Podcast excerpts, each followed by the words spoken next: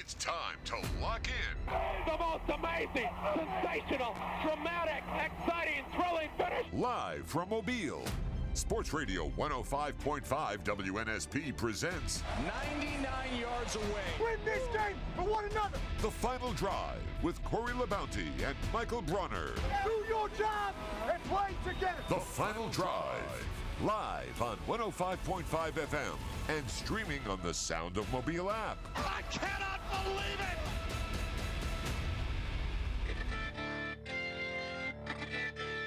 Welcome to a Wednesday edition of the Final Drive here on WNSP 105.5. Corey LeBounty, joined by my producer Michael Bronner on this hump day, and want to thank everyone for having us tuned in. Of course, you can download the Sound of Mobile app, and that will take you to four choices that are available here at the radio station. Of course, you want to click on that WNSP app, but make sure you download the Sound of Mobile app so you can have an opportunity to be interactive with us in our WNSP app, as well as give us a call 251 694 1055 is how you can get in touch with us. And today it's going to be one of those days to where you have Major League Baseball that's taking a rest after the home run derby and of course the Major League All-Star game last night. We'll we'll dig into that a little bit. We'll talk a little bit of Saquon Barkley and the Giants still feuding. Tick-tock clock for the Giants and Saquon Barkley. We'll talk about the New York Jets, the hard knocks life of the New York Jets. The NBA has some new rules, and of course, the ESPN ESPYs are tonight. We'll cover all those subjects along with Mobile's finest. We'll have two Saraland goats in the building today. We'll have state champion Morgan Davis. 13 state championships this young lady won at Saraland High School, along with Ryan Hollywood Williams, Mr. Football in the state of Alabama and a state champion with the Saraland Spartans a year ago. Both of them scheduled to join us in studio. Michael Bronner, it's going to be a great hump day. Oh yeah, really excited about this one today. Well, you know, we'll we'll start off with what a lot of people were watching last night as far as Major League Baseball. Of course, the All-Star game. Don't really know what your thoughts are about Major League Baseball's All-Star game. I know a lot of people really with you have 162 games unless you follow the Braves or the Cubs or a particular team, whether it be the Astros. You you follow that team, but you don't really watch a lot of the games. And last night, one of the things that really sticks right out at you are those Major League Baseball uniforms. Mm. Now, of course, the National League, anytime you've lost nine games in a row to the American League, it's always great to win. And that's exactly what the National League was able to do as Mr. Diaz, Elias Diaz from the Colorado Rockies, hit the go ahead two run homer in the eighth inning. And that was exciting in and of itself. But as far as the uniforms are concerned, I love any All Star game to where I understand you want to push a product, you want to sell some extra jerseys. And the game ended in three to two fashion. But can we not get the uniforms from the teams that are participating? So if you play for the Braves, I know you play for the Braves. You play for the Angels instead of a little patch on the arm. I, I'm not a big fan of just having the team's patch on the arm because it's it's not only hard to tell, but to me it takes away from the tradition of Major League Baseball. Yeah, they used to do that for the longest time. I, I can't remember how long it, how long ago they went to uh, you know a defined American League uniform and National League uniforms. Boy, oh boy, last night's were uh, were pretty ugly too. I I didn't really care for the color schemes on either of them. The all blue for the National League, the green looking, and I I know they do kind of the city's theme, so they were kind of Seattle Mariners colors, but ugh, I, I I I did not care for them. I I think the coolest part about the MLB All Star Game was that you know you wear your team's uniform and you're representing your team. And you know, with the All Star Game in general, I think it kind of uh, blows every other league All Star game out of the water just because it's the only one where, you know I guess people watch the Pro Bowl. Not even really, but uh, you know, now it's flag what Pro football. Bowl? I was gonna say what? Well, Pro the Pro Bowl is in NFL, but uh, now it's flag football, which honestly is more entertaining than it was because it was it got so awful. Uh, it's probably good they changed it to flag football, but. That all being said, yeah, I mean the NBA All Star Game is unwatchable.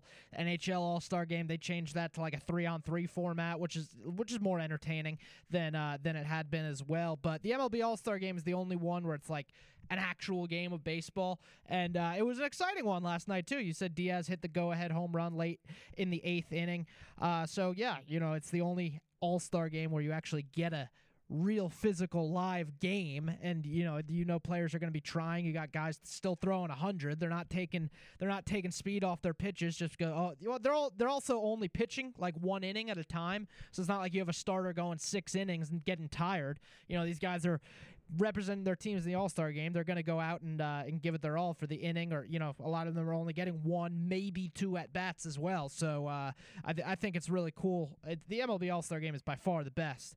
And uh, yeah it was a good one last night. Well, what you what you want to see is is the big the big dogs play, and I know Elly De La Cruz. When, when you look at what he's been able to bring in the excitement for baseball, I know that he came up late and got the call and's only played maybe less than 30 games for the Reds.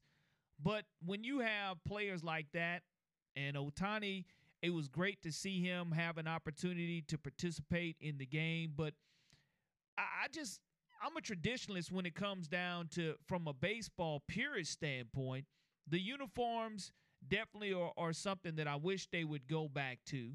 And I think that it has a lot to do. This game has lost a lot of its luster, Mike, because you used to not have American League versus National League until the All Star game. That's the only time you used to see it. You you and, and the World Series. you talking about like interleague play Interleague play to me has absolutely changed the way people view the All Star game in Major League Baseball.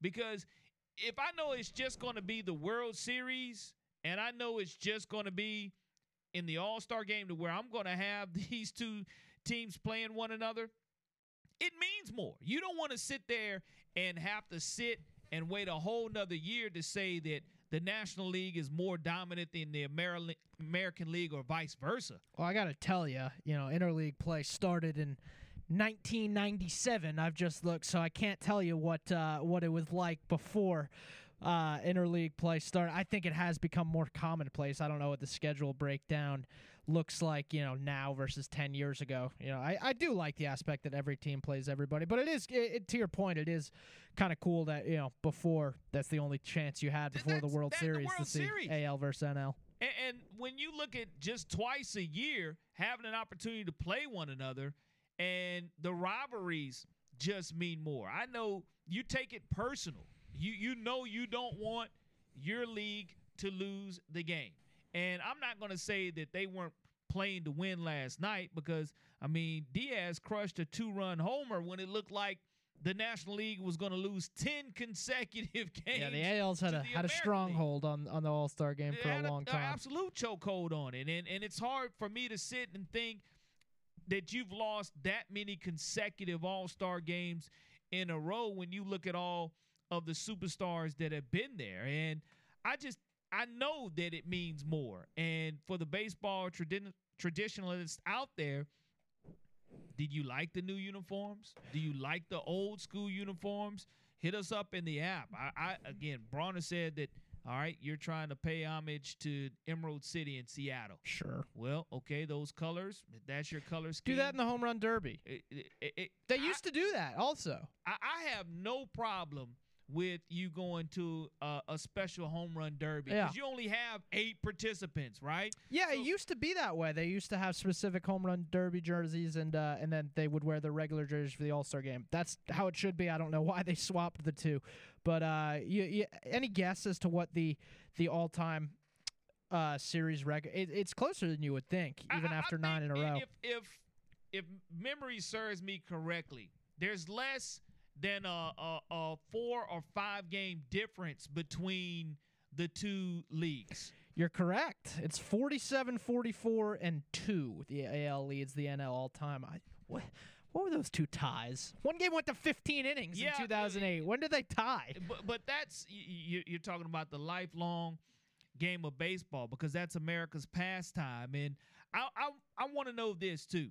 When you look at the first half of this Major League Baseball, National season, was on a big run in like the 60s and 70s, it looks like. Th- that's what you have to have. But the the pitch clock, there was so much made about the pitch clock coming into this season, how it was going to change baseball. I like the fact that there's a pitch clock. Now I know that the union wants to say, look, in postseason play, we don't want a pitch clock, but having a pitch clock in Major League Baseball to me has definitely sped up the game, which it was intended to do. And when you look at the rules of, of baseball, wanting to be a little bit faster, a faster game, that's what you've received. And the home run ball, look, we're on again a, a record pace to to go ahead.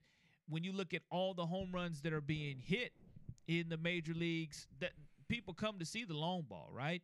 You you definitely want to see that. But as far as changing the format of the game, you said 97 is the first year that they went back Yes. To enter- to interleague play. interleague play. So I know I do remember when they went to interleague play and there was a a bromance with it. Everybody loved it. But I think that you can you can learn to cycle out of it and say, look, we, we want to bring a little bit nostalgia back and bring it back to where you look at what do you think the average age of a baseball fan is? If you had if you had to guess what the average age of a baseball fan would be. Like 45. Yeah. So it, I, I I would agree anywhere from from 37 to 45 in that range as well to where you, you've seen the changes in baseball. You're a baseball purist. You're a traditionalist, and the things the way they were. Now I don't think anybody loves going to a four or four and a half hour baseball game, but the speed of football when there's a three hour and 30 minute football game including overtimes, you still see it become much faster. And the pitch clock was supposed to help with that. The All Star game, to me, doesn't mean what it once was. But when you do see all those former greats at a game, that's that's the thing about All Star games. It brings some of the heavy hitters out, So the, and that's what I love. the two ties were in 2002 and 19 and 1961. Any guess when the first All-Star game was played? You got a year guess for me? You're looking at probably early 1900s. 1933. Some of these names, I mean, I'm just looking at the uh, a list of the winning and losing pitchers from the All Star games in the 30s. Some of these names, man: Lefty Gomez, Dizzy Dean, Spud Chandler, Ken Raffensberger. Man, Iconic. le- legends. iconic games. But I, I think that even still, Red Ruffing. I think that baseball, football, to me, the Pro Bowl, no, it hasn't been around as long as Major League Baseball. So I think that that's where the the, the Major League All Star game in baseball is supposed to mean a whole lot more than what the NBA means or what the NHL means or what the Pro Bowl means. But as a whole, to watch it, either you you really turned the channel last night after you saw who sang the national anthem to see both teams to see who was actually going to play and take swings at the plate. I, don't know, Bronner. I don't know if Major League Baseball will ever make that change and take interleague play away. No, I don't think so. But I, I know that even trying to do it every other year on the calendar, I- I don't know what the answer to that would be. But the All Star games, baseball is the only All Star game to where you can truly, you still have to to play your best. And I guarantee when you're throwing 102 mile an hour fireballs over across the plate, swing and miss at one or, or get struck out and you'll see that if i'm throwing at you at 100 miles an hour you know it's the real deal. You know there's nothing that i'm taking it lightly on. I'm not taking it lightly on you i'm i'm putting the pedal to the metal.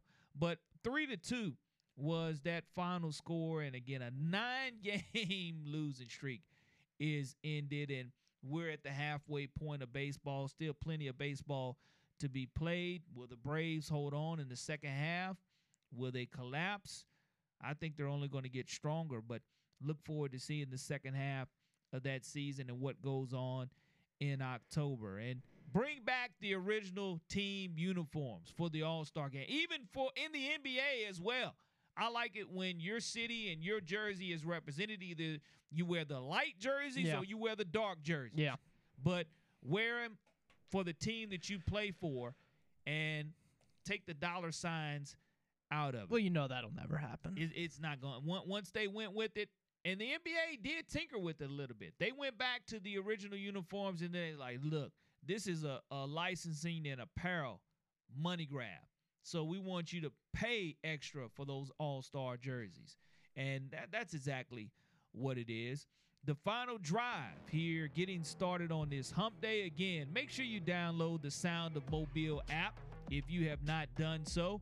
Go ahead and download that. It'll give you four channels to choose from. Of course, we want you to click on WNSP Sports Radio 105.5 so you can interact with us in the app, Sound of Mobile app. It's an easy, free download for you on all your devices, no matter the type of device that you have. The final drive will be right back on the other side of this break. Hey, this is Dabo Swinney, and you're listening to WNSP 105.5.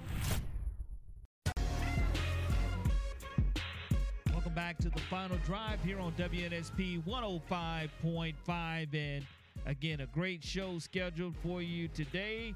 Coming up after our next break, Brooks Austin talking a little bit about the Georgia Bulldogs and Kirby Smart going for the three-peat as we approach SEC Media Days next week in Nashville. And of course, Mobile's finest at 4 o'clock. We will have Morgan Davis, 13 time state champion, along with Ryan Hollywood Williams, the reigning Mr. Football in the state of Alabama, scheduled to join us at 4 o'clock as well. And, you know, while we're talking about football and, and Ryan Hollywood Williams, there'll be a little Hollywood coming to New York.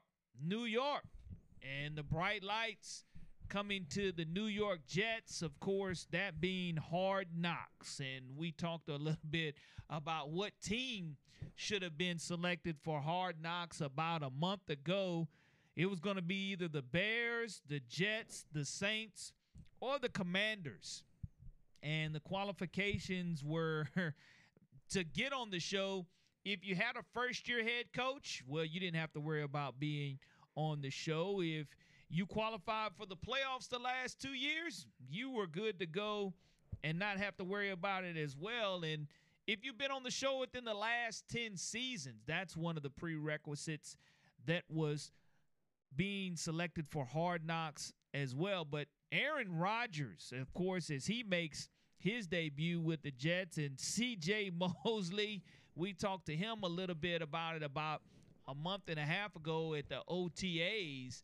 Now you're going to have film sessions anyway, but the distractions of the Jets trying to make it to the playoffs and having inside access every single week, I don't think that's something Coach Saleh had really planned on, and he mentioned it out loud. He did not want any part of HBO Hard Knocks. Well, maybe you should have made the playoffs last year then. I mean, of the four teams you just named, there were three big yawns and then the Jets. I mean, it was really the only the only obvious choice uh, in terms of who who a team that people are going to want to watch on this show that has really lost a lot of its luster over the last five years or, so, or so. You know, I used to be a, a pretty big fan of it and watch it pretty religiously every year. And, you know, you sit down every week and it's kind of like a little appetizer to the NFL season. You get all excited for, you know, and then preseason comes around and you know, it starts falling off by the wayside. But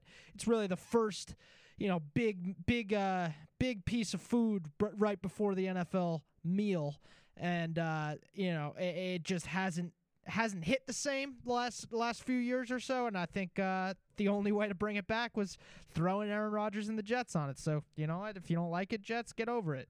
Well, the Jets are going to be on there, and the fact that if there are storylines that you think the cameras are going to cover, of course, you know Aaron Rodgers being one of them, but Quinnen Williams, I think, is going to make for a pretty good follow. Yeah, he's hard knocks gold. Also, you know, you have, of course, C.J. Mosley and C.J.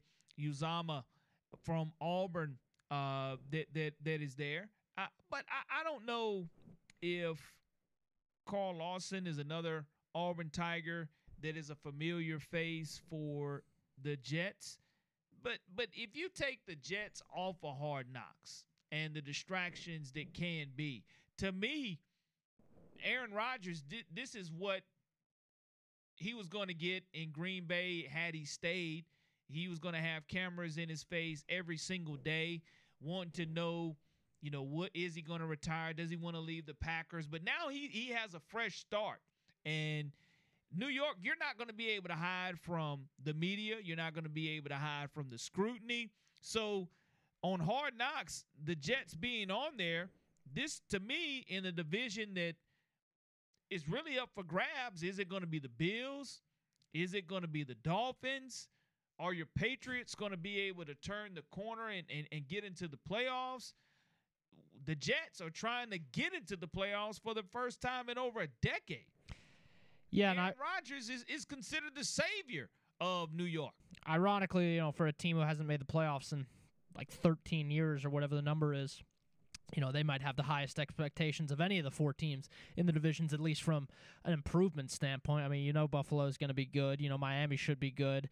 Patriots are a bigger question mark than the other two, but the Jets are a team that, you know, has the roster to compete and just hasn't had the quarterback play. And obviously now you have the quarterback. So if you flop this year, well, there are going to be big questions thrown around. And, you know, there's a lot of pressure on Robert Saleh to, uh, you know, get, get the ship right. And if he doesn't, he's probably going to be gone. So you know, there's there's pressure from all sides with that team this year, and I understand the the scrutiny of hard knocks there. I understand why you wouldn't want to be on it. No, I don't think any team ever wants to be on it, but it is what it is, uh, and you know they're just going to have to live with it. But it, it is a great way to bring life to certain characters and to certain players, and to kind of peel the curtain back and give you that inside look on what it's like to be actually cut to get called into the GM's office and with the coach NFL, wants to see you bring your playbook.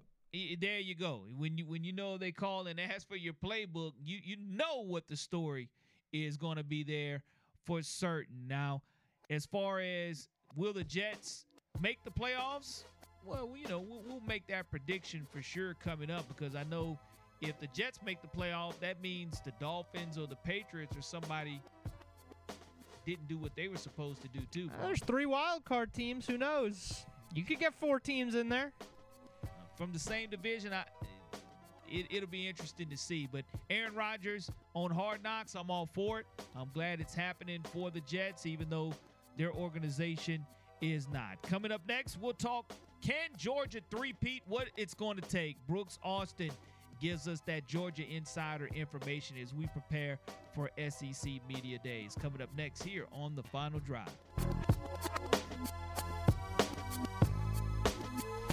This is Jim Nagy, the Executive Director of the Senior Bowl. You're listening to WNSP 105.5.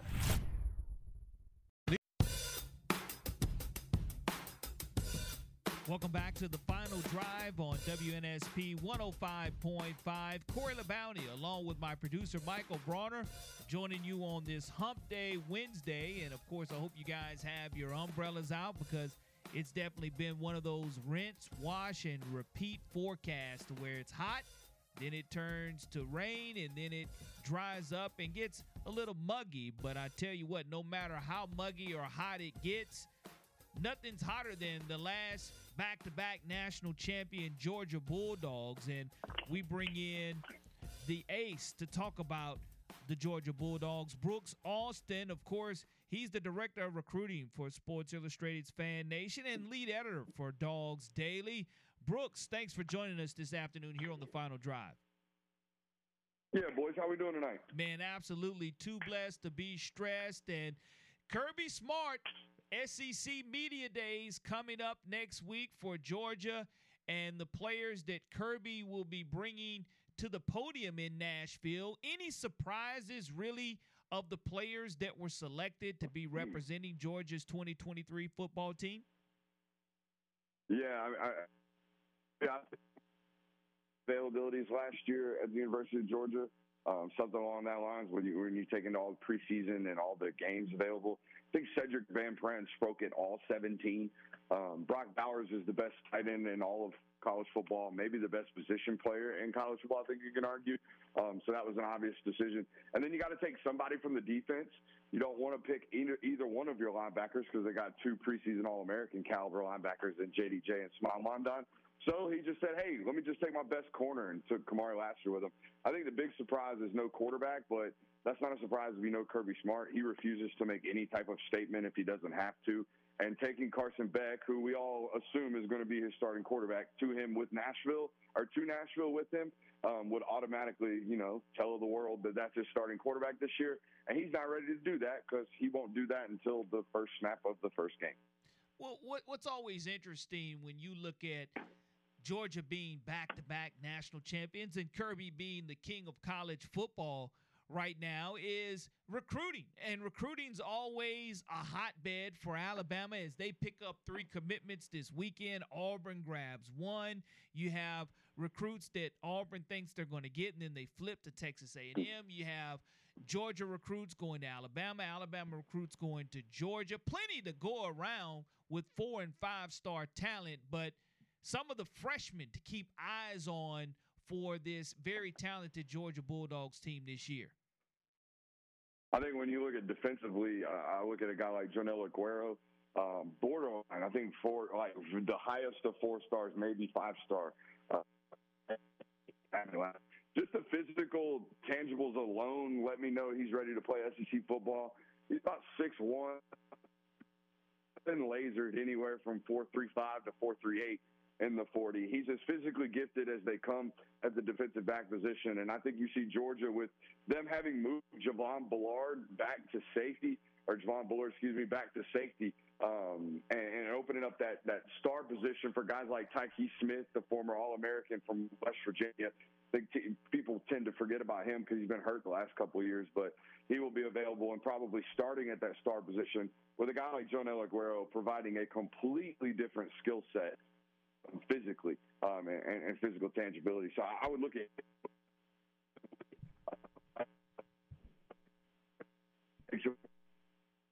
this an opportunity to get onto the top this year.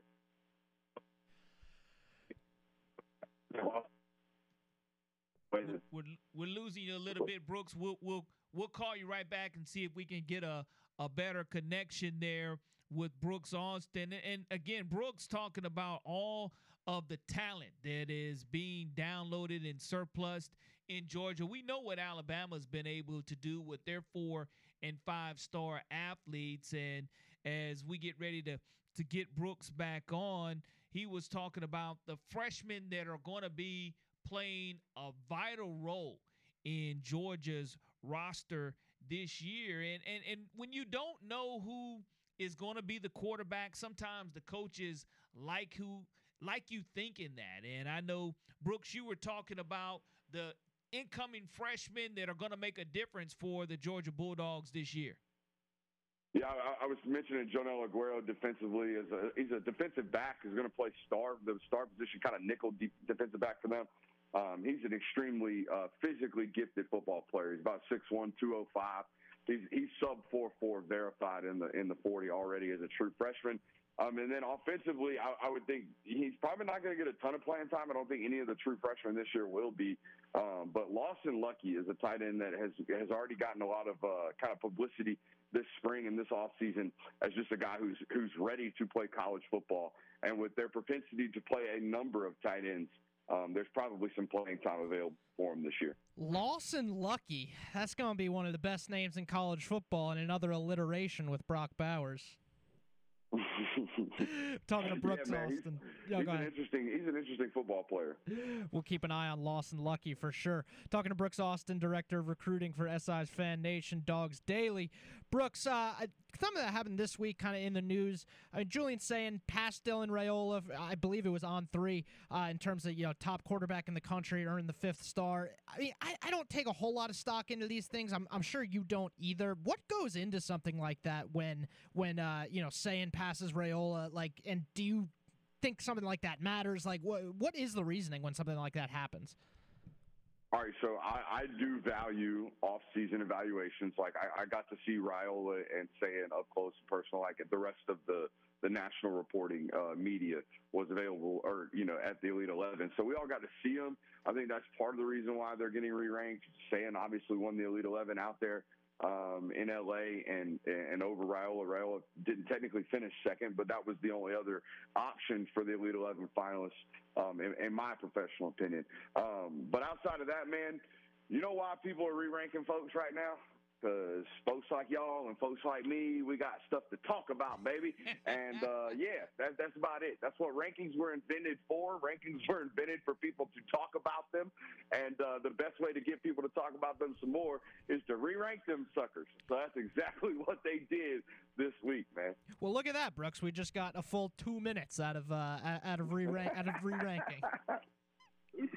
well, I will say this too, Brooks. As far as what you have coming back from a coordinator standpoint. Of course, Alabama loses two coordinators, offensive and defensive.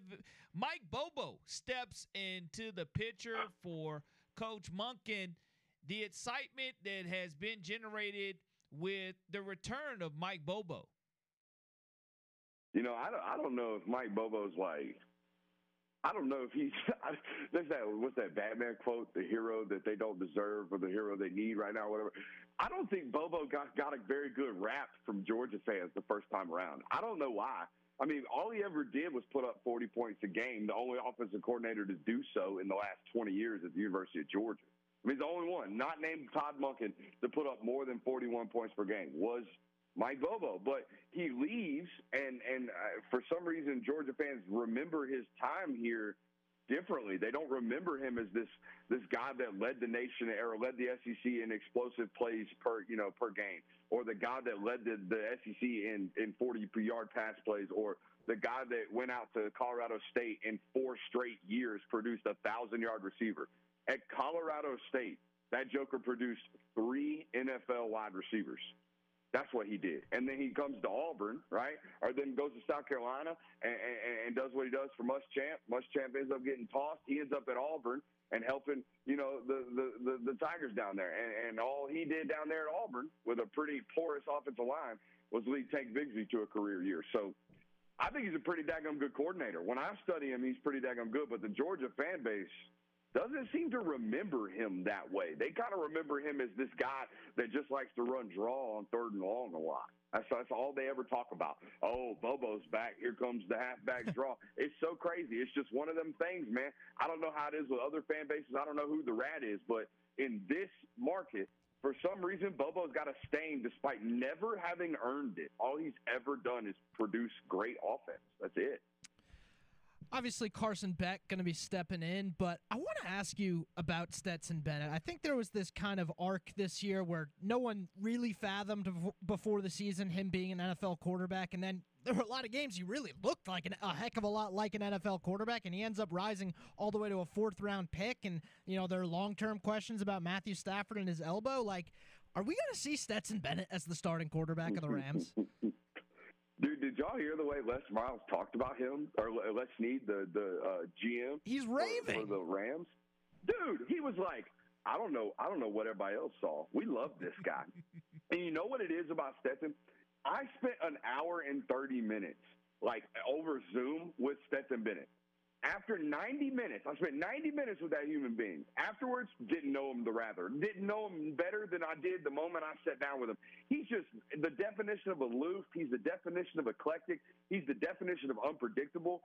And that right there, that bio I just read to you, probably scares the living hell out of any decision maker like a general manager for NFL teams, unless – you recognize like the uniqueness of the individual. And that's how I always took Stetson. I always took Stetson as this very unique, almost like brilliant's not the right word because he's not like some world changer, but he is very uniquely brilliant uh, uh, when it comes to football and how he plays the quarterback position. So I always got it. It always clicked with me.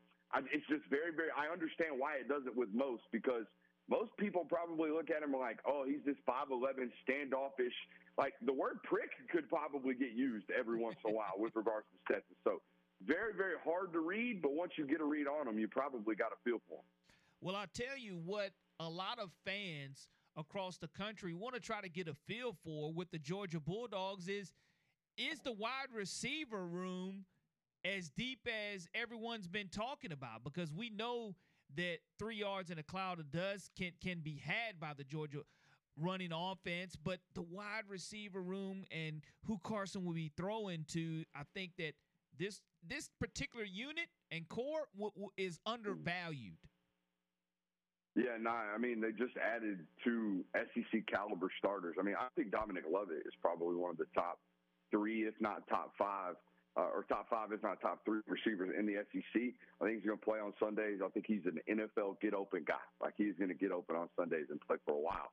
Um, and then they brought in Robert Thomas as well, who you didn't see a lot of this spring. They kind of kept him under wraps because there was some off the field stuff going on um, that ultimately got solved and put away, and there was no issue with it. But it was just, hey, you're not going to play in the spring, and and that's that. Um, so you didn't get to see a lot of him, and I don't think the national media is necessarily talking about him. But the first time he has a hundred yard game, everybody's gonna be like, "Oh, damn, Georgia got him too," um, because they do, and, and it's gonna be really, really hard with the combination of of Robert Thomas, Dominic Lovett, Ladd McConkey, guys like Arian Smith, if he's healthy. It's going to be hard to double team Brock Bowers and give him the attention required to keep him from beating you uh, when they have other weapons like they do this year when you look at wrapping up Georgia in a nutshell, again, Georgia doesn't control the schedule. They play what's in front of them, and I don't care how much the media is going to talk about their schedule being soft or cream puff. That, that, to me, that's irrelevant because you have to go out and play every single week and beat every single opponent that's in front of you. But with Georgia being the back-to-back national champions, I mentioned the recruits and the freshmen that they already have on campus. But I tell you what, you have to be able to protect whatever quarterback you have coming in. And the Georgia Bulldogs coaching staff, from an offensive line standpoint, will probably have in the next two or three years, the entire starting offensive line will be in the league. Yeah, they're starting five right now. I mean, they returned four of five from a year ago. I think all four of those guys are NFL football players. The the, the question is going to be who starts at the other tackle spot, and it's going to be Earnest Greene most likely, um, the kid out of uh, uh, Del, Del Bosco out there in uh, California. He's going to be a redshirt freshman. Um, they think he's an NFL football player too. So the the starting five being Earnest Greene, Xavier Truss, Sedrick Van Pran Granger, Tate Ratledge, and Amarius Mims. They think all those guys are going to play on Sundays. They got two guards right now on the roster in Dylan Fairchild and Micah Morris, who have never as much as really sniffed the football field. They, they think are Sunday football players. So yeah, they they run about eight deep. Austin Blaschke's a kid that could probably start at I would say 90% of Power Five football programs in this country right now today, um, and that's not even talking about their five star and Monroe Freeling that they the last class too. So yeah, Stacy Searels has done a tremendous job of not only developing that room uh, but adding to it with some some high quality football players as well. Yeah, Daniel Calhoun being the real deal as far as mm-hmm. coming in and probably being able to help them immediately. It's not that twenty that twenty twenty four class is bonkers. They they have six commits right now that average six foot seven, three hundred and forty five pounds. Those are high school football players, by the way. Yeah, they're they're gearing up for another opportunity to, if they do three-peat this year, to go ahead and say, look, with new SEC, divisionless SEC, we're still at the top of our game. And that's just what Kirby Smart continues to bring. And again, him being the new king of college football, it, it's just a matter of the Georgia Bulldogs fans. I think they really do appreciate everything that he's been able to bring because they waited so long to win that first national championship. But – Excited to hear what Kirby Smart and the players are going to be talking about next week at SEC Media Days in Nashville, Brooks. And thank you so much for always dropping your 411 from a Bulldog Nation standpoint. And look forward to continuing to talk with you and to see throughout the season will the Bulldogs stay on track to three-peat? We'll see you, boys. Y'all be good. Brooks Austin joining us this afternoon. And of course, all of his continuous great coverage of everything Georgia. He's the director of recruiting for Sports Illustrated Fan Nation, lead editor for Dawgs Daily FM. You can look him up on Twitter. Brooks Austin BA is how you can reach out to him. The final drive will be right back. Hi, this is ESPN founder Bill Rasmussen, and you're listening to WNSP Mobile.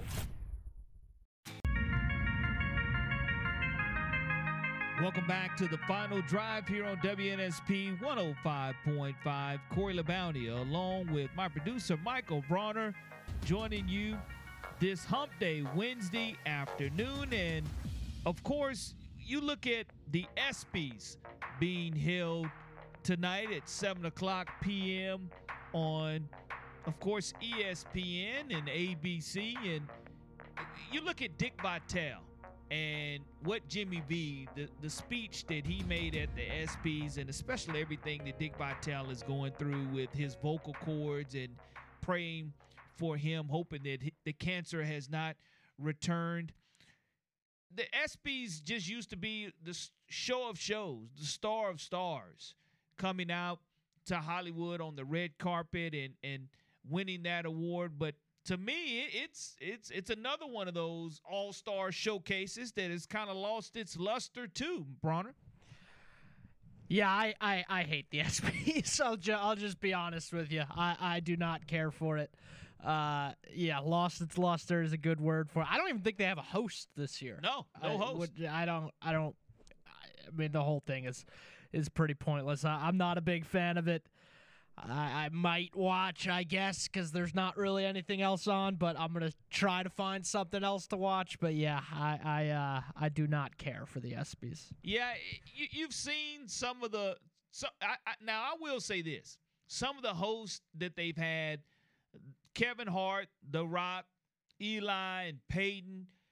It's just like their Saturday Night Live stand-ups. I mean, they go all in, especially Peyton and Eli. They let those one-liners, and they they don't they don't shy away from anybody. And and when you don't have a host, to me, it kind of kind of takes away from everything that that is given in the show. But Dick Vitale and and, and Jimmy Valvano giving giving that speech and being helped on to stage and saying, "Look, I wish a, a blinking light would stop me or cut me off from my speech." That that's something, and the moments and the passion that he spoke with will always be there. And, and you look at all the whether it's Stuart Scott or whether it's Dick Vitale, so many people have been affected by cancer, and Jimmy V's organization raised millions of dollars to try to find that cure. And it's so important to to continue to, to support not only now Dick Vitale's cause that is nearer and dearer that is happening to him personally, but Jimmy V's speech to me was one of the most passionate speeches of all time given. And he was a fiery coach himself. Yeah, that's certainly one of the more iconic moments in sports. There's you brought up Stuart Scott as well. Uh, you know that those were uh, you know all time moments for sure. Yeah, and, and and tonight, seven o'clock, the ESPY Awards will be given out, and you, you've seen a lot of copycat shows off of that. But you know, an ESPY Award, male, female athlete, you'll see, and again, to honor Jimmy V, that's what it's all about as far as his award is concerned. Maybe I'll uh, honor Dick Vitale later in the show with my Dick Vitale impression. I, I- do hey, I do a I- pretty good one. I, I, I will look forward to hearing that for sure. Our number two of the final drive coming up next here on WNSP 105.5.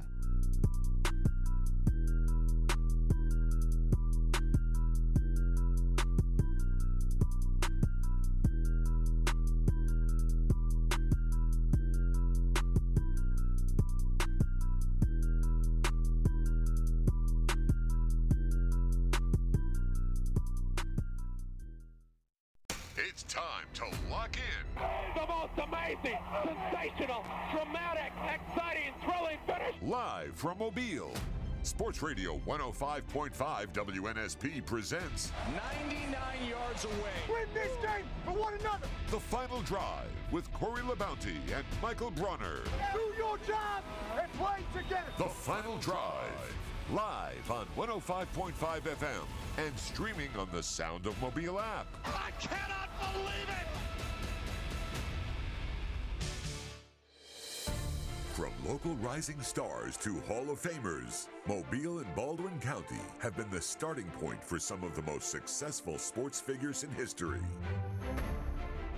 And now, exclusively on WNSP, we present the ultimate insider experience. Welcome to Mobile's Finest, where we bring you unfiltered and in depth conversations with the extraordinary athletes and coaches who call the Gulf Coast home and how they became Mobile's finest.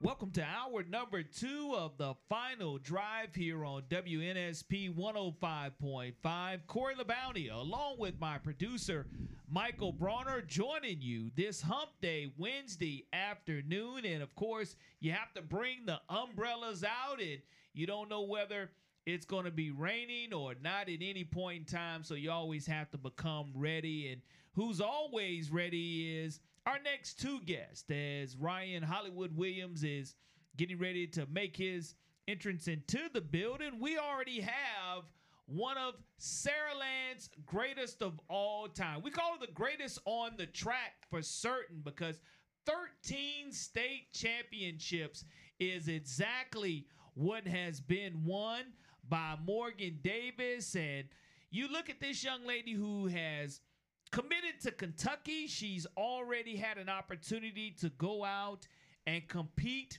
in Oregon against some of the nation's elite track and field athletes. And you just have to love the fact that Morgan does so with a smile on her face. She's Saraland's first ever state champion in any sport. Morgan, thanks for joining us here on Mobile's Finest. How's it going? Um, it's sorry, it's going pretty good. I'm happy to be here. Well, well, always great to have you, and of course, Hollywood is in the building. Ryan Williams joins us as well, and when you have two Saraland Spartans in the building, it's not too often that you can say, "Look."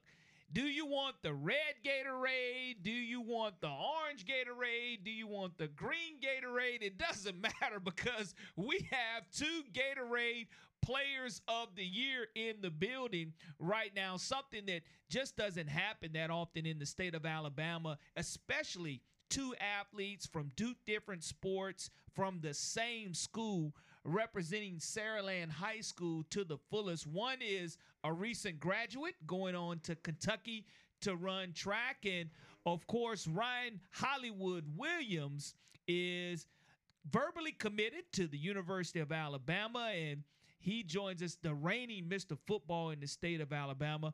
Hollywood, how's it going, my brother? Uh, it's going well, you know, just trying to get better. Absolutely, getting better is never a problem in regards to trying to win a state championship again. And you know what it meant to to to be a state champion. But th- did you ever take notes from one Morgan Davis on what she did to win her first ever state championship? Because I know not only are you very electric and dynamic wide receiver, you also run a little bit of track and field too. Uh, of course, you know she's won a lot more than me, so I got some catching up to do. So I, I, I, definitely try to take notes, you know, just to prepare how she prepares. So I, I love the fact that when you say, you know, you prepare how she prepares and taking notes, it, it, it's been one of those situations to where you can be two of each other's biggest cheerleaders because you do have the commonality of having that blazing speed, having that great leaping ability. And Morgan, when when you look at Ryan, what when you watch the routes or or when he's playing, what is it about Ryan Williams that, that just makes him not only Mr. Football and the Gatorade Player of the Year, but it's so fun to watch him participate, whether it's in football or track and field.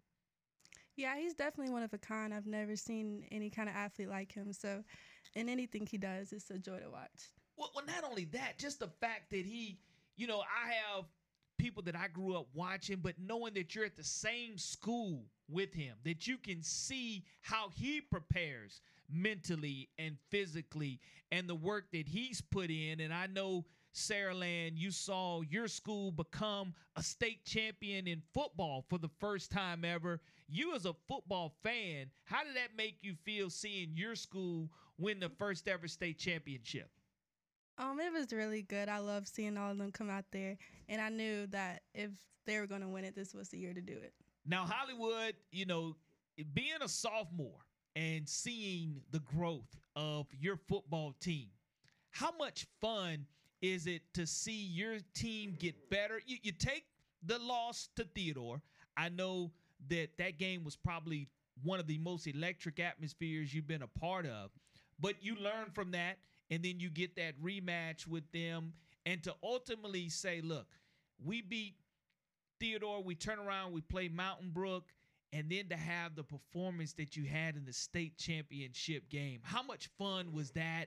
And and was it the type of feeling that you thought it was going to be to be a state champion? It was definitely it was probably more surreal than i would think. But uh, after that loss it was like a, a switch click like everybody in the locker room, it was just like, and we actually was talking about it today. Like this year, we don't want that to happen. Like we want to like the switch to click without us having to lose a game. So, I mean, you know, just after that, everybody was laser focused. I'm talking about day in and day out, and I mean, you could just tell that everybody wanted to win.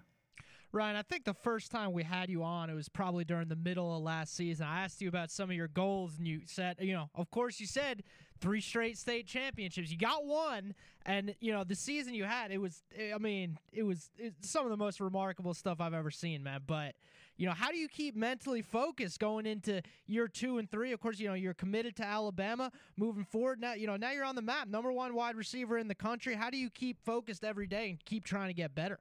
Uh, I definitely know I'm not the best I could be. I mean, there's guys. I, I of course, when I seen Justin Jefferson and uh, at IMG, just seeing him like the way he attacks, uh, like different drills, it definitely opens up your eyes because I know I'm not the best I could be, and yeah, just seeing that, you know, it just it, it lets me know I got some room to go.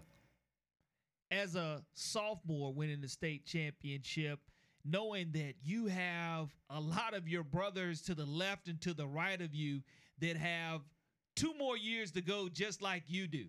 Does does that make it even more fun for you knowing that you have all right well you can go ahead and double team me. Mm-hmm. now I, am adding people like myron dunklin that, that i can have in the slot to where now you have to respect him. You have to respect sante running the football behind you. And and the fun part about having a quarterback who can get you the ball in so many different ways knowing that hey, look, even though he may be committed to Texas, mm-hmm. that I'm still loving the fact that it's a Texas to Alabama connection Texas at this Alabama. point in time every time we score. Yeah. It, it's definitely really fun. I mean, most of us grew up together, like was around each other growing up. So I mean, like just the chemistry we have, I, I would say a plus chemistry, and I mean we we continue to stay around each other. You know, all, even off the field. Like uh, we went out to eat together earlier. I mean, like we just make sure you know when it's game time, it's like we basically could read each other's mind. Morgan Davis and Ryan Williams. One is a graduate now, uh, an alumnus of Saraland High School. One will be soon to be here in a couple of years, class of 2025. Morgan, this past weekend, you had an opportunity to go out to Oregon to run and compete against some of the best athletes in the country. Tell us about that experience, what that was like, what who you were participating with, and I think you met maybe a, a future Olympian or two that you can say, look, these are my role models as well. That it was pretty cool for yourself. Yeah, it was definitely an amazing experience. I mean, getting to compete against all those college athletes definitely opened my eyes and let me know like getting into off-season training this year, I have so much more room to grow and so much more that I can achieve. Ryan said he has to catch up with you as far as from a state championship standpoint is concerned. But when you look back at, at, your time at Saraland, having been removed there now, walking across that stage a little over a month ago, what what do you think it is that you're going to miss the most about Saraland High School? Um, definitely the community and the staff and the students at the school. Going to Kentucky to be a track and field superstar, we always mention what the goal is for those that play WNBA or NBA or NFL on that major league level. For you, is it becoming that ultimate Olympian and having an opportunity to pursue a gold or silver or bronze medal, whether it's the 100, 200, high jump, just participating at the Olympic level? Yes, definitely. That's the major goal. I'm just telling myself take it one day at a time and set like smaller goals, like become an NCAA champion, SEC champion, get the school records, but ultimately Olympian is the biggest goal. Now, when you guys are participating at Saraland High School, I know that second to none as far as facilities mm-hmm. is concerned. I, I think that you have a brand new track and field stadium there at Saraland. You guys have indoor facility with the jumbotron and just second to none when it comes to competing. You see the Thompsons of the world, you see the Hoovers of the world. You you've traveled all across the country and had a chance to see it. What is it to you that makes Saraland special? Uh, definitely, like uh, Morgan said, the community, like hands down, one of the best communities. Like uh, I wouldn't want to leave it for anything, if I'm being honest. Like uh, just like the staff and the community, they they're behind you in anything you do. And I mean, once you're in it, you're in it, and they they support you to the fullest. And I mean, you can't ask for nothing better. Now, you you, you recently had one of the quotes that that went viral as far as you being a verbal commit to to Nick Saban and the Crimson Tide, and you're like, look, Coach Saban's gonna coach till he croaks. Yeah. Talk a little bit about the excitement about that, and, and you know, to me, that's an all-time greatest comment because Coach Saban is, is one that that's really all he does know. But there's a, another side to Coach Saban. I know Sterling Dixon Jr. goes on his official visit, and of course, we see Nick Saban's daughter post him in virtual reality. Yeah. To see Coach that side of Saban doing a little VR, to see him doing some line dancing to the Cupid Shuffle or the bus stop or whatever you have, you is that a side of Saban that you really love to see that a lot of other people don't get a chance to see? Uh, definitely. I mean, most people think you just like a, a meanie, I guess you could say, you know, one faced but uh, he definitely he he got some chill in him. He he he know how to uh, keep it calm, chill, and I mean most people don't get to see that, but I mean we get to see that. Well, I, know that that that's part of what you have to love about Coach Saban, but what was it about the University of Alabama? I know it was kind of an early process. I covered you in the Theodore Saraland game, and you had the Alabama towel on, and that's prior to you really even saying, "Look, verbally, I, I know that Alabama's where I want to be." What was it about the Crimson Tide? Was it the tradition? Was it the fact that you look around and, and ultimately they're putting guys winning Heisman trophies at your position? Why why Alabama? I mean, everything you just said. Plus, I mean, it feels like Saraland. Feels like home. I mean, I feel like I'm still at the same place. I mean, it, it doesn't feel like a change. Uh, I fit schematically. I mean, I fit in all ways there. They they produce Heisman Trophy winners at my position. Of course, they produce receivers. I mean, you can look at that for yourself. And then uh, Biletnikoffs. I mean, what else can you ask for?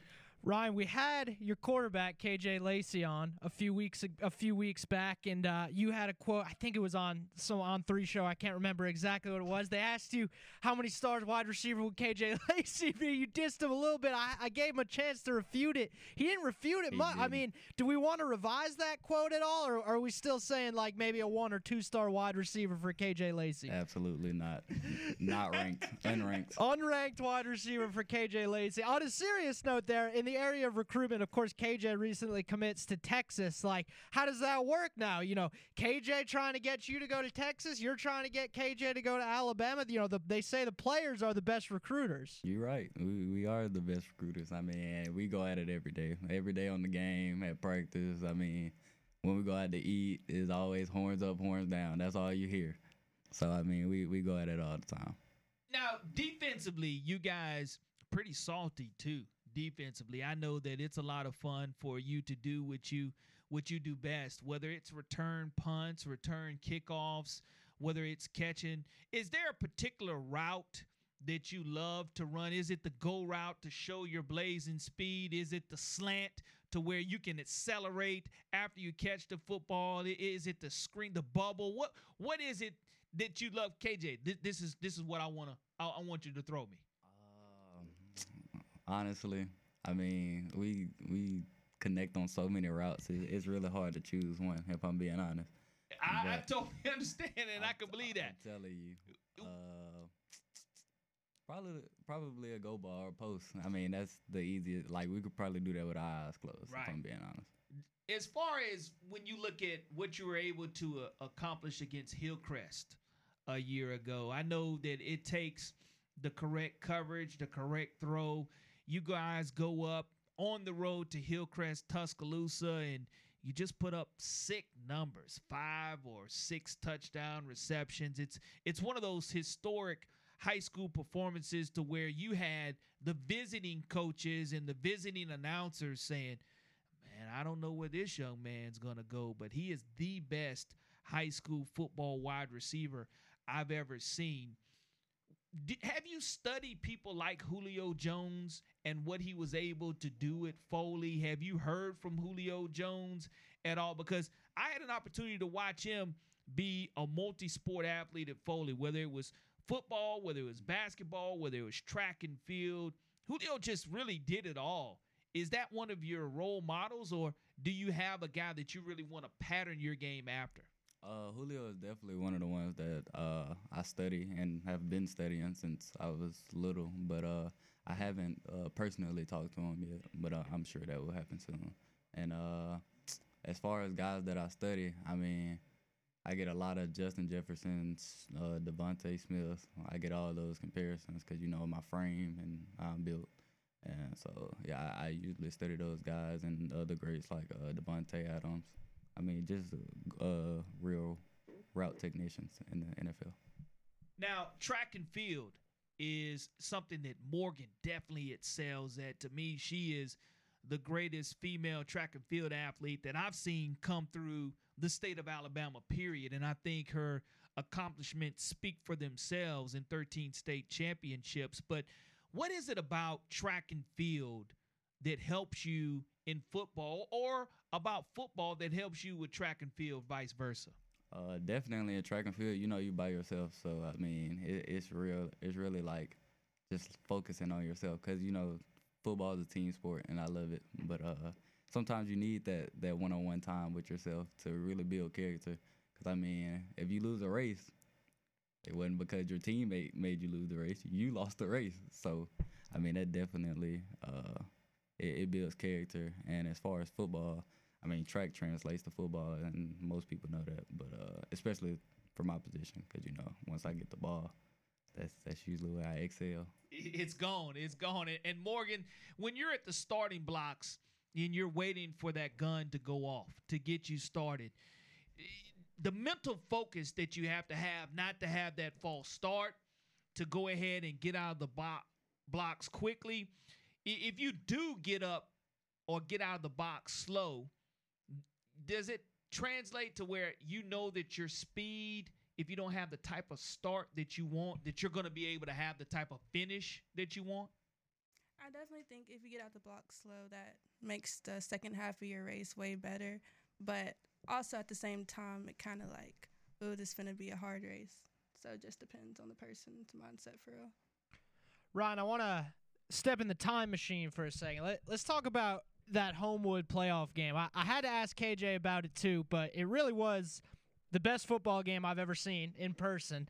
I mean, fourth and fifth. I mean, this is before Homewood came back and, Yeah. and scored two touchdowns late in the game. But the fourth and fifteen play, or whatever whatever yardage it was, it was fourth and long. Coach Kelly decides to go for it, and it's just like, man. I mean, KJ rolls around and finds Ryan Williams deep in the. I mean, break that down for me a little bit. Um, definitely. Okay, so we were on the sideline, and uh, I mean, I got uh, I, we it was me, CD, and KJ. We came. Coach Coach Kelly gives us the play, and we like, okay. He gave us the play, but we finna do we finna do some alters to this play, okay? Oh yeah. so, so uh, so I'm like, KJ, it's not gonna be open as soon as you drop back, so you're gonna have to roll. And then uh, CD he takes out the front side safety, so I'm one on one. All I have to do is beat the linebacker and the safety, and I mean, I'm like, I, it's nothing stopping me. So like he's not gonna stop me. So I'm running the route. I beat the linebacker and the safety. I mean, of course, it's fourth and sixteen, so he know he knows where the ball is going. I'm going to the end zone, and he tries to hug me. There's no angle that you can see this. It makes me so mad because y'all gotta see it, but there's no angle you can see it. I, he w- I had a video of it. Yeah, it was on KJ. The only part I get you catching the ball in it. So you're telling me that play was like completely stick in the in the dirt, completely drawn up and improvised?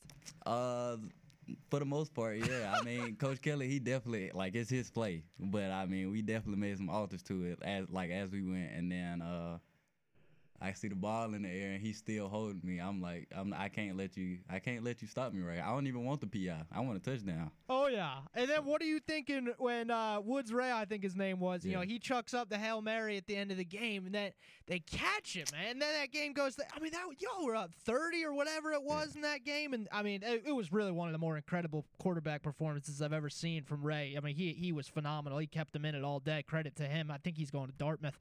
Uh, but man, what were you thinking when that game's headed to overtime? Man, I'm gonna be honest. He had an amazing game. Like I, I, I gotta give it to him. Like I, I wasn't really expecting that. If I'm being honest, and uh, whenever, whenever the clock hit zero and he had it in the end zone, I. I was like, I'm a little nervous. It wasn't even supposed to go like this. We were like 42, what, 35, 14, 42, 14. It was like forty-two to fourteen at halftime, I think. Yeah, it was crazy. So once it hit zero and I look at the the scoreboard and it's a tie game going into overtime, I didn't know what to think. But by the time I made it to the sideline, I'm like, okay, we got to score in the game, get the game over with. it, it- it's so much fun to to watch Morgan Davis and Ryan Williams, two of Mobile's finest, one going to Kentucky to run track and field, one getting ready to try to defend the state championship that they won at Saraland High School. Of course, Ryan Hollywood Williams being a verbal commit to the University of Alabama and Morgan Davis made that decision to to go to Kentucky and run track and field. Now, Morgan, I know that you've had an opportunity to to visit Kentucky since you've graduated and left from Saraland. You know that talking with your coach, do you know what events you will be participating in at Kentucky next year? Um, yes, I will be doing a long jump, high jump, and actually running the 400 and 200. So four events that you'll have an opportunity to to step in as an SEC performer. Now, y- your your role model. We we asked Hollywood who he kind of looks up to from a from a track and field standpoint. Of course, you know FloJo is always going to be an all time great track and field champion. Jackie Joyner Kersee is always mentioned from my generation growing up, is there track and field role models that you do have and that you aspire and learn from? Definitely my favorite is Sydney McLaughlin. I just love the way she carries herself and just everything about her. She's probably my biggest influence for track and field. Now, one of the great things too is you know Hollywood will will will run into this here in a couple of years as far as and look you know name image, image and likeness is something that a lot of people have talked about being able to to capitalize on in college. I know that you have to be excited for that next step and knowing that you're going to a prestigious program like Kentucky, but your grade point average is as impressive as your your your sprinting time. I know that that's something that you and your family really hang your hat on. Talk a little bit about what you want to major in and and what your GPA was at Saraland High School. Yeah, my GPA was a 3.9 and I'm looking to major in kinesiology, so it's like sports management, sports exercise. I'm not sure which route I'm going down yet. I'm still deciding. But yeah, my mom's a teacher, so uh, education definitely comes first over any sport. So, yeah. And I love that about your family, Morgan. And you know, I want you to, as always, to to have an opportunity. Morgan Davis, I nicknamed Beep Beep because growing up, I loved the Roadrunner. I, I love watching the cartoons of of the Roadrunner, and and when you watch her run, that's just exactly what she says. And and you know, if she were as cocky as I probably be, I'll look back at you and, and, and let you know, beep beep. And and I don't know Hollywood sometimes will give you that wink to let you know, look, man, you've been talking a lot of trash over there trash. across the field. So the the 180s of the personalities here in the room, we're talking with two of Mobile's finest, but Morgan to to be able to shout out your mom and your dad and just an opportunity to to, to give them shout outs by name. Yeah, definitely my mom and my dad. Also my stepdad and my stepmom and just like all of my coaches, they're all such a big help and I'm gonna miss all of them. And that's one of the great things, you know, the support system. Let everybody know your mom's name, your your, your stepdad, your dad's name. Give give them a shout out. okay. Shout out my label. um, sorry. Uh, Shannon Taylor Nobles, Maurice Davis, Devin Nobles, Kendra Davis. My brother, Maurice Davis Jr.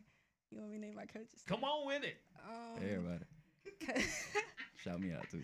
Coach Aaron, Coach Dixon, uh, Keith, uh, Coach Dell. Who else? Coach Dearman. Yeah, him. Damn, See, Ryan don't get no I, I love I love it. Now now now Ryan, I, will give you the same opportunity, brother. I, I, want you to make sure you shout out everybody who makes a, a, a difference. And, and, that list can be short, it can be long, it doesn't matter because you know when you score those touchdowns, everybody says, you know, hi mom or wave to the camera, you know, but but to actually be able to to shout out family members. Some people write them on their shoes or or write them on their wristband, but to be able to actually shout them out, I know is, is an important part of your life. Uh, definitely. Um, my parents, of course. So Ryan Williams, uh, Courtney Lloyd, uh, Tiffany Coleman, and then my grandparents, Michael Coleman, Catherine Williams, and my granddad that passed. I mean, he he sticks with me. So Robert Williams, uh, all my coaches, Coach Daniel Taylor, um, Coach Jeff Kelly, Coach uh, Brett Bowell, uh, and all my other coaches. You know, how long, how long have you been playing football, Ryan? Uh, since I was four. Since you were four years old, and w- when you were playing at four years old, did you win any parks and recreation championships? Go ahead and tell us about about that. Uh, really, um, my dad came back from college when I was five, so my four year year I played like tight end or something. So and then five, uh, I played running back, but I I, I never won uh like a, a a championship. Except, Come on. Except like uh, on a travel team, but like for the league, like the Mobile League, never. Ever. Never had an opportunity to to win a Mobile League. So at we'll Saraland, take a blue we'll take a blue map over a Mobile oh, League. Hey, look, no question. Definitely. I was going to Saraland was your first opportunity to hoist that blue map and to to see Morgan winning those blue maps prior to you. I mean, did she let you know kind of how it would feel to win that blue map? Nah, she she let me experience it for myself. She she she asked me if she wanted me to uh wanted me to let her spoil it, but I was like, nah.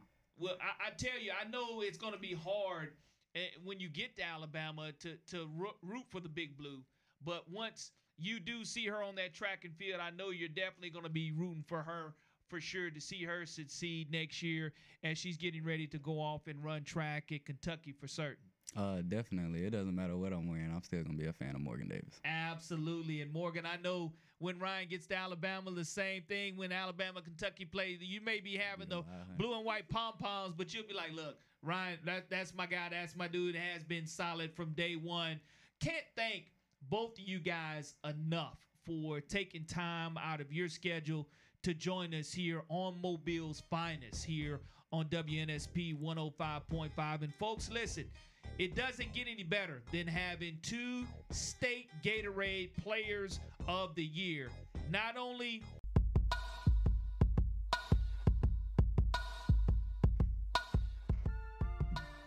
Welcome back to the final drive here on WNSP 105.5.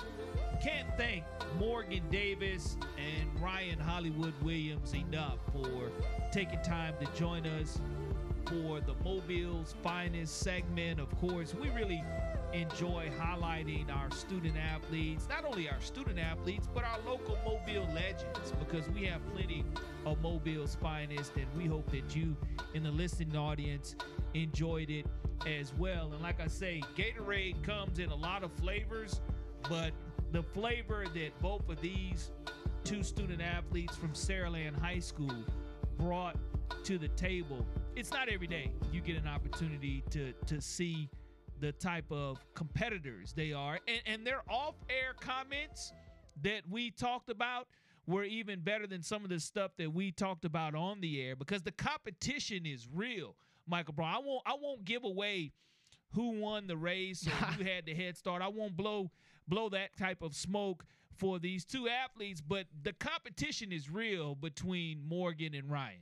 No doubt about it, man. That's uh, that's what breeds great athletes, man. Iron sharpens iron. Great competition. It, it, it really does, and I know that Bronner, you had an opportunity to, again mention that that wonderful and phenomenal comeback game that was experienced against Saraland. But you know, kudos to to to Jeff Kelly and what he's been able to continue to build at Saraland, and you know, uh, high school media days is here in a couple of weeks, and I don't know what's easier to be the hunter or the hunted.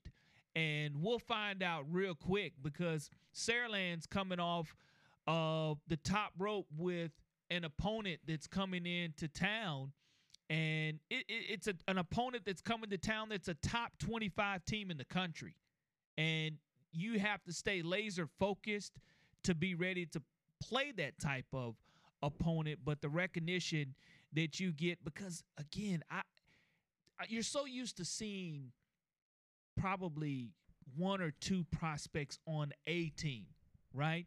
But when you have probably 11, 12, 13 guys that can be division 1 players off of one roster, it, it almost reminds you of kind of what the Georgia Bulldogs have been able to do in the NFL draft the last couple of years. It doesn't matter offensively or defensively. If you've got 22 guys and you have all 22 drafted at some point in time in different classifications, that means you had some real deal talent. And I don't know, sometimes you you just want to see how the talent is going to respond. But Jeff Kelly is always one who has his teams prepared to play.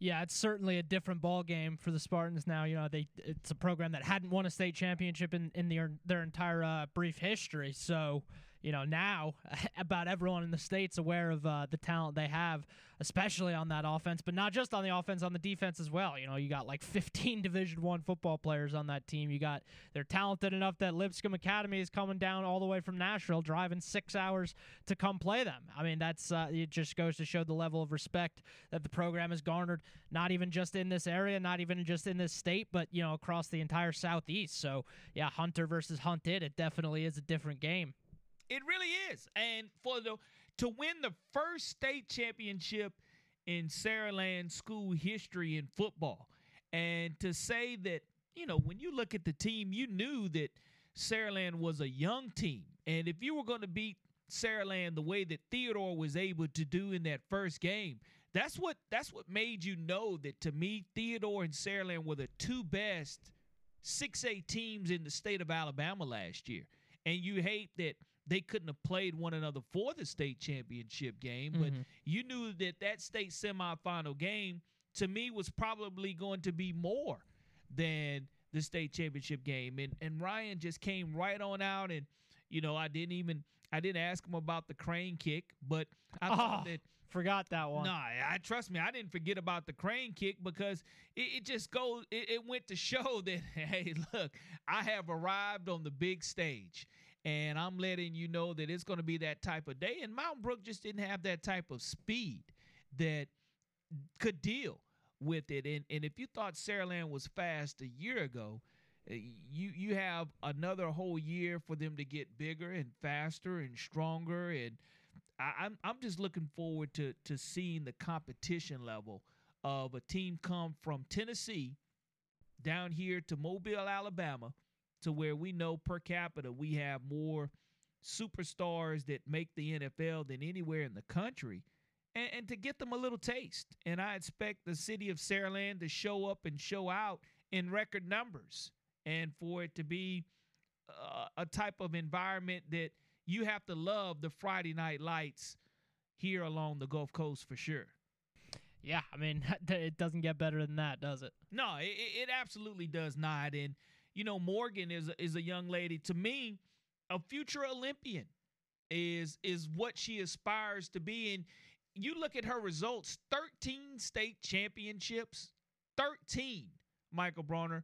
I, I mean, even if Ryan were to sit there and say, you know, okay, I got another one in football, and I compete in everything, every event that there is, my junior and senior year, he still wouldn't have enough state championships to equal the amount that his peer has. And for her to be the first ever state champion in the history of Saraland and to leave a state champion, one of the most decorated track and field athletes, male or female, that you'll find in the history of the state of Alabama.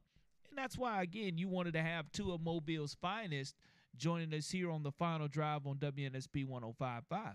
13 state championships, man. Nah, I mean, it, it is unbelievable the amount of talent that we saw participate. And, and Mike, to come from one school, because it goes back to last week when you have Josh Flowers and Bryce Kane in with us to see a quarterback and wide receiver, both from the same school. It doesn't happen that often. And of course, one going to Mississippi State and one going to Auburn. Here's one going to Kentucky and the other one committing to Alabama. Just you, you don't and what's scary though, Hollywood only gonna be a, a, a junior.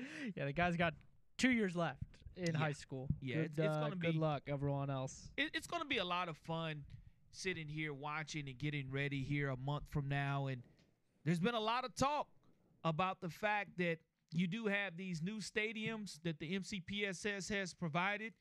And one of the greatest rivalries in high school football is between Blount and Vigor. And because of that game, it, it's going to be played at Ladd Stadium.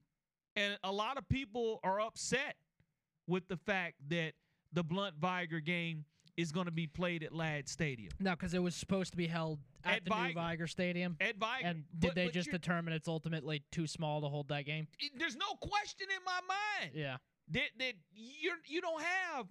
It's all about go ahead and looking. Yes, I do know you want to have true home field. Like as beautiful as the new stadium is, and I've seen it. I mean, and you have too. It, it is pretty, but I mean, I, I was at the Blount Vigor game at Blount last year. It was packed to the brim, and it's just like you you can't have a situation where you can't fit enough people. You just can't have it. So Well, not only that, Bronner, from a monetary standpoint, yeah, that yeah. do do the math on this. If that's Blount's home game last year, Mhm. and that's Blount's gate, Yeah. at at ten dollars a head, okay, ten dollars a body to walk. There, or- there, or at least there were at least five thousand people there. It- At least more than that. I guarantee there were more than that. So probably eight.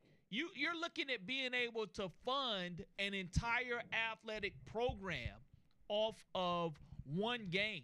So the Blount Vigor game being held at Ladd, I'm all for. Yeah. And I think for this year especially. Moving forward, they may go ahead and decide that that Blount Vigor game will be held at Blount or at Vigor. And, or they may decide to move it to Ladd Stadium permanently because the school system is on the verge of, of, of buying Ladd anyway. It wouldn't be a bad idea. I mean, you can fit a lot of people in Blount, but I, am telling you, I sat in traffic for two and a half hours getting out of there. It was it was a tough situation. So that rivalry again.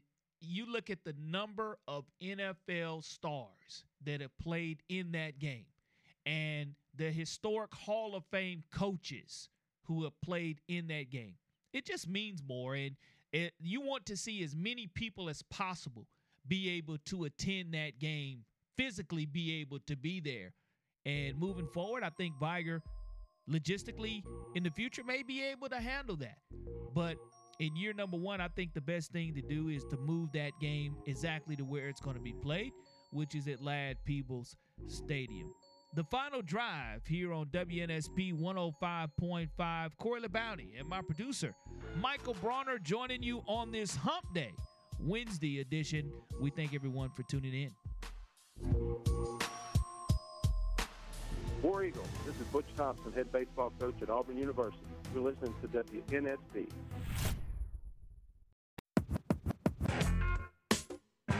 Welcome back to the final drive here on WNSP 105.5. And of course, you know, we, we were talking to Morgan Davis and Ryan Williams and the Saraland schedule.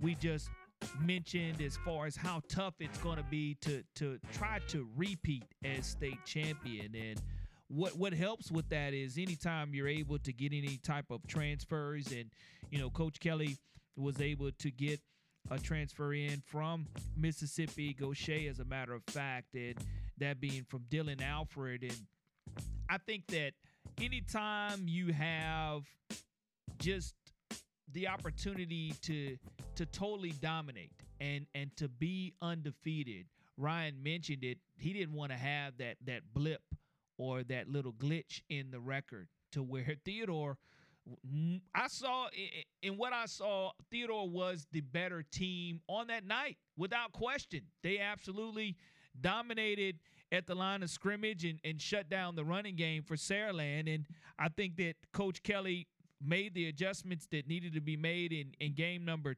two in the semifinal game. Of course, injuries always play a factor into any game that you play, but it always has to be the next man up syndrome. But, you know, Coach Kelly able to bring in – and get another transfer in Dylan Alfred from Gautier, Mississippi, it's just going to make Saraland that much more dangerous from an offensive standpoint, Michael. And that's what it's all about, man. You you want to see the best of the best play, and if you can have the best, be the best.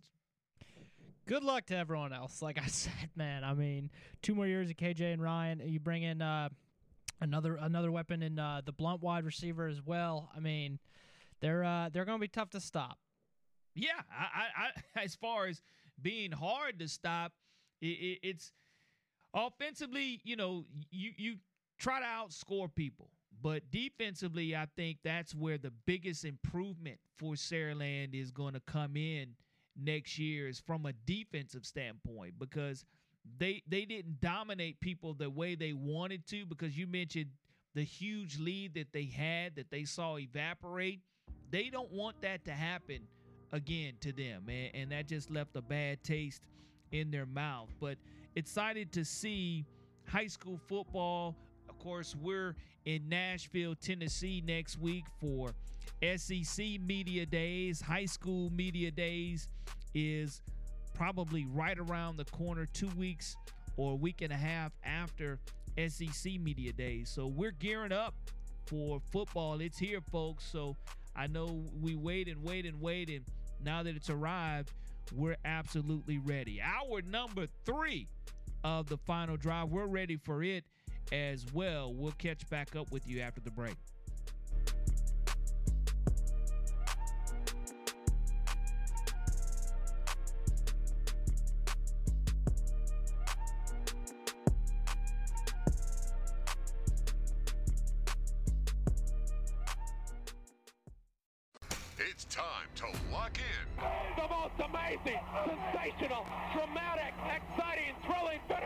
Live from Mobile, Sports Radio 105.5 WNSP presents 99 yards away. Win this game for one another. The Final Drive with Corey LeBounty and Michael Bronner. Do your job and play together. The Final Drive. Live on 105.5 FM and streaming on the Sound of Mobile app. I cannot believe it. Welcome to hour number three of the final drive here on WNSP 105.5. Corey LeBounty, along with my producer Michael Bronner, joining you on this Hump Day Wednesday afternoon. And of course, if you missed our Mobile's finest interview with Morgan Davis and Ryan Hollywood Williams, we will have that downloaded as soon as the show is over. Part of the WNSP selects across all our platforms. And of course, if you have not downloaded the Sound of Mobile app, make sure you do so because it's a great way for you to be able to correspond with us not only on the opening kickoff but here on the final drive as well each and every day you just it's a free download on any Android or Apple device that you may have, the Sound of Mobile app. And of course, it'll give you four choices, and you want to choose that WNSP app to download when you're making those choices. Well, as a matter of fact, uh, you know, I'm ar- I'm just that good. You can already find Ryan Williams and Morgan Davis under WNSP Selects, under WNSP Now. Just search WNSP Now wherever you get your podcasts, as always, and you can find all of our on-air content. So if you missed any of that interview, it's already downloaded. Bronner about his business today, getting it done really quickly for us. And again, make sure you download that free Sound of Mobile app. And you can give us a call 251 694 1055. Of course, in the first couple of hours, we had an opportunity to recap the Major League Baseball All Star game. And I, I personally, I've said it in the first hour, I don't like the new uniforms. I'm a traditionalist in regards to the All Star game. Represent your team, represent your city, not American League or National League. Let us know what team you're playing for because if there's six or seven Atlanta Braves out there, if there are five Texas Rangers out there, you want to be able to visibly see that and to know that. Yeah, And there was I- an I all Braves infield at one point last night. Would have been pretty cool if they were wearing, you know, Braves jerseys.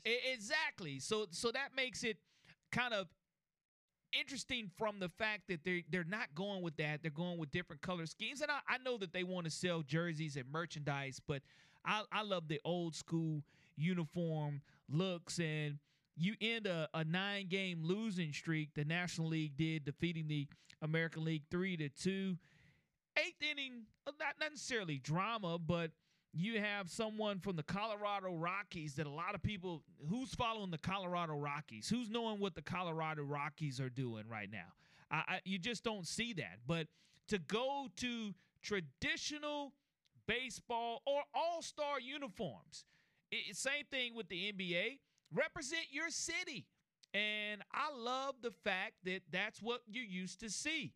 Interleague play, okay, it, it came back. You said Bronner in 1997. Interleague play is something that I think it's great for the fan, but it takes away and it devalues the All Star game. When there was no interleague play except for the All Star game and the World Series, that's all you saw.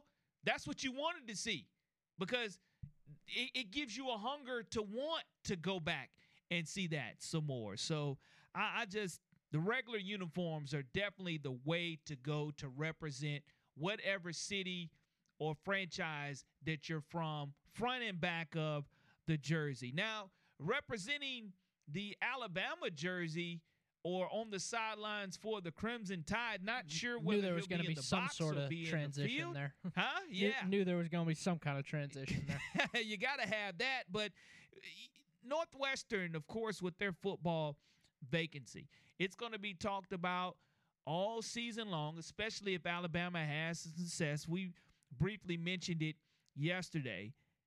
If Alabama has success from an offensive standpoint, no matter who their quarterback is, if they make it to the SEC championship or to the college football playoffs, who's the first person do you think is going to get a phone call about becoming the head coach at Northwestern?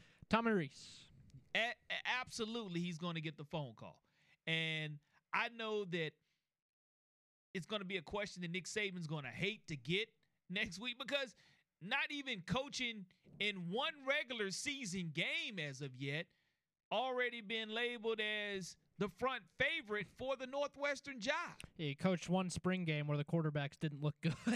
Yeah, I, but he he had four quarterbacks to choose from then instead Yeah. of five, and now you're dealing with the five man rotation at Alabama at quarterback. But as far as saying that you're going to take someone now, if to me from Notre Dame being their offensive coordinator to becoming the head coach at Northwestern, that's that's an easier transition. But here within the last 10 years, how many offensive coordinators has Nick Saban gone through? Five? Yeah, I believe. I, I mean, it's a handful. yeah. It, it- it's not one or two, but the, that means that there's success. But Tommy Sark, Rees, h- how many how many Kiffin. games has O'Brien. he helped Alabama win? How many great calls has he made as a coordinator for the Crimson Tide? So show me first that you are deserving of a head coaching job at Northwestern. Now, if Locksley, Northwestern's willing to go ahead and ordain him and say, look, this is going to be our guy, eh, without going outside the box and they're already zeroed in, I think it's just easy rhetoric to go ahead and put him in the position of saying that he's a front runner. Yeah, you But- know, it's July. It- it- that- what what did Brooks. Austin say earlier? You know, we need we need things to talk about. So But it, it, it does make sense to go from Notre Dame to Northwestern. Of course it does. well, he started there as well. Uh, not he played quarterback at Notre Dame, but he uh, was a graduate assistant at Notre Dame So or at, at. Northwestern rather when his uh, coaching when his playing career ended. Th- there are roots that he already has, and not necessarily to the southern part of the state. But I mean, Major Applewhite, Mike Locksley, Daboll, you, you, you see Steve Sarkisian, and Kiffin, O'Brien. a kid. So it's more than a handful that yeah, you I, bel- start. I believe in the last ten years, uh, Rees would be the sixth if my math is correct. Well. I, I, I'll tell you this: it does mean that Alabama has had success and that Coach Saban is doing something right. And you always want to have an opportunity. If you want, I know plenty of assistant coaches who that's all they desire to be is assistant coaches. But as long as young as Coach Reeves is, guess guess what? You, you I guarantee he wants to be a head coach, Oh, yeah. especially of a Power Five. And if Alabama has success offensively, then that's what you will see him make that move to Northwestern. But you want to see production first. Because what happens now, yeah, it does make for great topics and great banter. But if Alabama struggles offensively and has a great defense instead of a great offense, then what do you do? well, And then- then ideally what they have both. ideally oh, of they course, have both. ideally you but, have uh, both. Of, of, of course you would. maybe Northwestern fix this broken culture over there. There's one man that can do it. Urban Meyer. Yeah. Well, I saw that on Twitter. I didn't come up with that one myself, admittedly, but I, I don't I bring in Urban Meyer. It's the right thing to do for Northwestern. Nor- Northwestern going and, and being a part of the Urban Meyer era, it probably would sell tickets. You don't you don't think uh, you don't think that would happen? You don't think Northwestern's going to Co- Coach Meyer? No, no. I, I- I think Coach Meyer ha- has found his niche. Well, speaking of ridiculous things, uh, did you happen to see this uh, Burger King Thailand situation? What they got going on over there? Internationally going to Thailand and, and knowing that there's a Burger King over there, that that that in and of itself fascinates me. Burger King Thailand is introducing what they're calling "quote unquote" the real cheeseburger.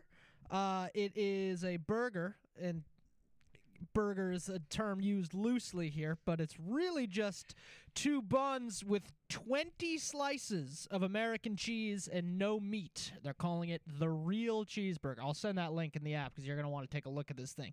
It looks uh, cheesy. I will I will say this. I love grilled cheese.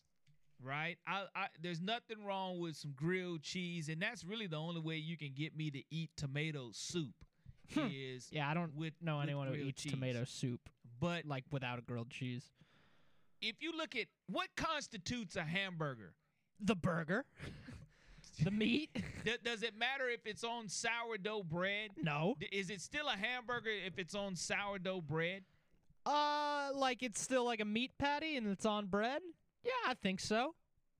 I I think that's still a burger. Do you have to have sesame seeds on the bun in order for it to be considered a hamburger? I think I think the it's the question of if it's a hamburger or not is way more whether there's a patty of meat rather than the the the uh you know vessel that it's served on. And and what are they what do they call this? They're calling this the cheeseburger. The real cheeseburger. The real cheeseburger. I just sent the link in the app to the tweet if you want to uh, no take a look at that. absolutely no meat whatsoever. It's uh, let's it, it- it's two buns and I'm I'm saying about three three to four just inches thick of twenty slices of that fake American cheese, the real Well, cheeseburger. You I- I- trying that? no, absolutely, I'm not trying that. I'll, I'll go again. I'll stay with my Kraft singles. That's what they are. I mean, it's just twenty slices of them. No, I, I, I couldn't. I cannot see taking a bite out of that. You, would you try it? Are you paying me? No, I, it's a cheeseburger. It's the real cheeseburger. Like, would I take a trip to Thailand to try it? Probably Yeah. not. But if you put it in front of me, I maybe take a bite, just like for the for the content of it. Maybe we'd get a funny video for Twitter. All right, I, I will say this for content. There's no way I would even try it. I'm sorry. Uh, I, I, I, again, get me eating a grilled cheese sandwich. I'm all for that, but I'm not. I'm not making that transition over to to having a hamburger uh, with with no meat. The real cheeseburger. The real cheeseburger. I will. I will pass on that one. And you know what people are not going to pass on next year in the NBA is Mm. the fact that there are two rule changes next season that are not going to make a, a lot of LeBron James fans happy. See, I thought you were about to bring up how Brandon Miller cooked last night. Well, you know, look, Brandon Miller is one of those that look, get go get yours, right? Because you're playing in the summer league, you're, you're they're not shutting them down. They're letting him play. They're letting him get his games in. But the the cooking of the technical fouls for flopping. Now there's going to be a technical foul assessed to where you will go shoot free throws and the other team you'll get your you'll get the ball back. But how much flopping do you think will take place now that you're a you're being penalized by being able to shoot free throws? So I get were they testing this rule out in summer league because Jaden Shackelford, another former Alabama player, was assessed the first ever technical for flopping. You know what was funny?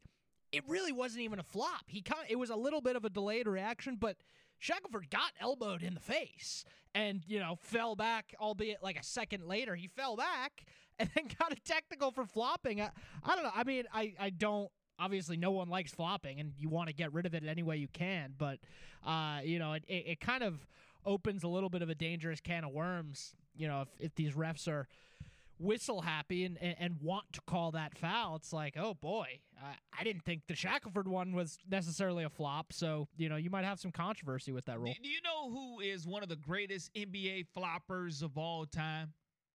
not LeBron Not LeBron. Who? Vlade Divac. Vlade Divac was an ultimate flopper. He he he he he flopped more than anybody that you knew. You would think he was a fish.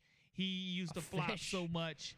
And, and a current player, Chris Paul, is a pretty good flopper as well. So you'll you'll start to see them being penalized with technical fouls. And again, coaches will get the second challenge if the first is successful. So you have the red flags in football. You'll have the coaches challenge that was implemented this year in the NBA. You'll see it again. Now the coaches get a second challenge, only if the first one is successful. But the user in the app says Dennis Rodman is the best flopper, and Tony Parker also getting poked in the eye, faking like he got poked in the eye. So there, there's some pretty good floppers in the history of the NBA, but to me, Vlade Divac, one of the all-time greatest.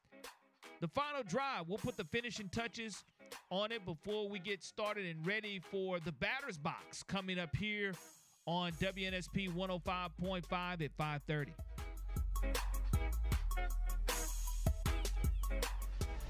This is Reese Dismukes. You're listening to 1055 WNSP. Welcome back to the final drive. Again, making way for the batter's box. Joey Warner gives you the best coverage of all baseball that you can handle. Again, we'll, he'll hit the grand slam. We'll have plenty to talk about from a Major League Baseball All Star standpoint. And, you know, I, I, love the fact that Joey, he's like a baseball historian. He, he, anytime you can write a book and it be as thick as an old school encyclopedia, you know that there's plenty of knowledge and plenty of stories. So you definitely don't want to miss Joey Warner coming up next here on the final drive. But again, Bronner, I, I, I will get you to ask Joey this probably during his show, and I'll ask him out in the hallway too. The the All Star game uniforms, I'm I'm not a fan. Yeah, I'll get his thoughts for sure. And not a fan of it. I have a feeling Joey's gonna feel the same way as well. And, and I'm a, I'm a traditional guy, and outside of being traditional, we know that you know it's traditional for the NFL to go ahead and pick a hard knocks team. Well, the Jets are that team, and they haven't been on there since 2010. But Aaron Rodgers you know, is this the best team to cover as outside of the Bears, Jets, Saints, and Commanders? Is this the team that you really want to see about? I wanted to see the Saints myself. Ooh, well, you know. With Derek Carr, yeah, I Kamar, get it. I, I have seen Derek there. Carr on Hard Knock. I just don't. I just I don't know. I like. I understand people down here like would like to see the Saints. I just they don't move the needle for me nearly as much as the Jets do. I've seen Derek Carr on Hard Knocks. Derek Carr's kind of lame. He's boring. Uh, I would much rather see. You don't Aaron, want to see Jameis Winston? Uh, well, that, now now that's now that's another story. Jameis Winston's probably the funniest man in the NFL, but you know I, I, will do with the narrative of of the Jets. I just think it's a more fascinating storyline. Well, you're going to get it, and the Jets are going to be showing up. And of course, the ESPYs tonight, if, if that's what you love to see, I just love to see and watch Jimmy Valvano's speech again, one of the best speeches you'll ever hear, and as they pay tribute to, of course, Dick Vitale going through a little vocal cord surgery. Hope the cancer has not returned to Dick Vitale, but gonna make room, gonna sweep off home plate, make way for the batter's box. Want to thank everyone for tuning in this afternoon. Of course, Brooks Austin joined us this afternoon along with Mobile's finest Morgan Davis and Ryan Williams, Gatorade Players of the Year from Saraland High School. Michael Bronner has that up on all our podcast facilities. If you have not downloaded the Sound of Mobile app, make sure you do so. We'll catch you tomorrow.